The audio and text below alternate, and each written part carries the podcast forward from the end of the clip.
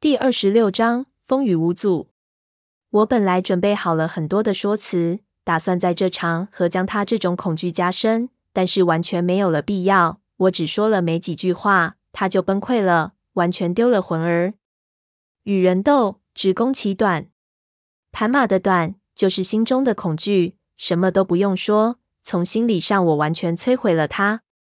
但是事情并没有我想的那么顺利，因为他实在太恐惧了，几乎破门而逃。事实上，可能他宁可死也不愿再去见到那些人。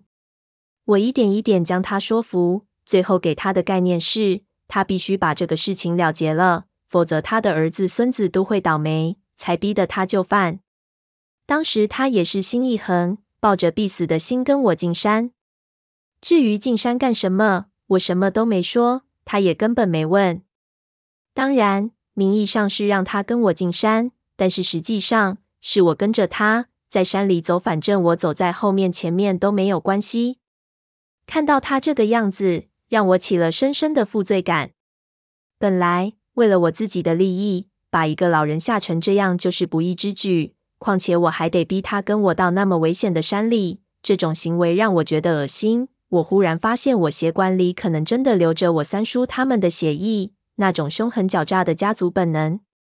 长话短说。我们整顿了半天就出发了。出发的时候，我在前，盘马在后，看上去是我在带路，其实我完全不认得。这一路几乎毫不停歇，又是瓢泼大雨，山路非常难走。好在在防尘岗我养足了力气，所以还熬得住。盘马一路上完全不说话，我也基本上不和他交谈，就是闷头猛走。不日便回到了湖边，远远一看，我的娘啊！湖水的水位几乎涨了起码五六米，湖面一下子大了很多。和我临走那水光潋滟相比，现在的羊角山大雨磅礴，山坡上泥水飞溅，面目十分的狰狞。现在在山上太危险了，我们赶着骡子立即趟着泥水，由小道直下到石滩湖边。在山中，雨水打在树叶上的声音已经震耳欲聋，不要说到了湖边，瓢泼大雨打在湖面上发出频率一致的声音。几乎充斥了整个天地，让人根本无法对话。盘马的几只猎狗非常的烦躁不安，也不跟随过来。盘马只好任由他们躲在石滩边缘的树下。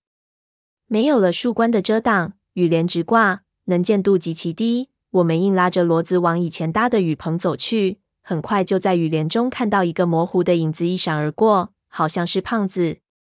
我知道叫也没用，就算是面对面。现在这种时候也没法说话，便继续往前。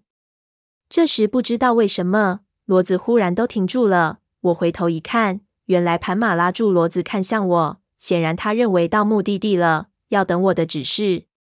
经过这么多天，我看他也似乎想通了，并没有像之前那么害怕，而且看眼神，他似乎下定了什么决心，整个人阴沉的不行，我都有点害怕。人就是这样，一天两天可以吓到半死，天天吓就疲了。到了这里，我就不用再装了。其实到了路途最后，我也没有装，因为太累了。我反而开始琢磨如何和盘马解释他将看到的情形。如果让他知道我完全在讹他，恐怕他会杀了我。但是继续骗下去又很难，而且也太不人道了。我不知道怎么和盘马说。这件事其实只要阿贵他们一出现，就立即会穿帮。我想必须先和胖子商量一下，或者我干脆躲起来，等他火发完了再出来。于是让他站住别动，自己放下缰绳，先过去找胖子他们商量，顺便通知他们帮忙卸货。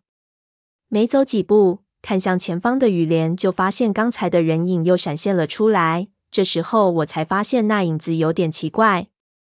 还没等我仔细去分辨是谁，突然后脑就一疼，接着我眼前一黑，摔倒在地，好歹没晕过去，就地一滚坐起来。我看到盘马老爹脸色铁青的站在我背后，另一手的猎刀已经拔了出来，眼里全是杀意。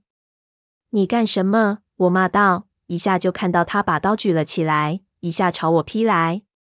我靠！我大惊失色，立即就地一滚躲了过去，又爬起来。只见盘马的刀在雨中画出了一道优美的弧线，直切向我的脖子。我的下一个趔趄正好避过，做到在的，才发现他下的是杀手。我看着那眼神，想起路上他不变的表情，忽然心说不好，妈的，这家伙在路上是想通了，他娘的，他想通的是先下手为强，要和我们拼了，把我们全杀了。我操，这事情麻烦了！我立即想逃，逃了几步，盘马老爹已经绕到我前面，横刀就劈了过来。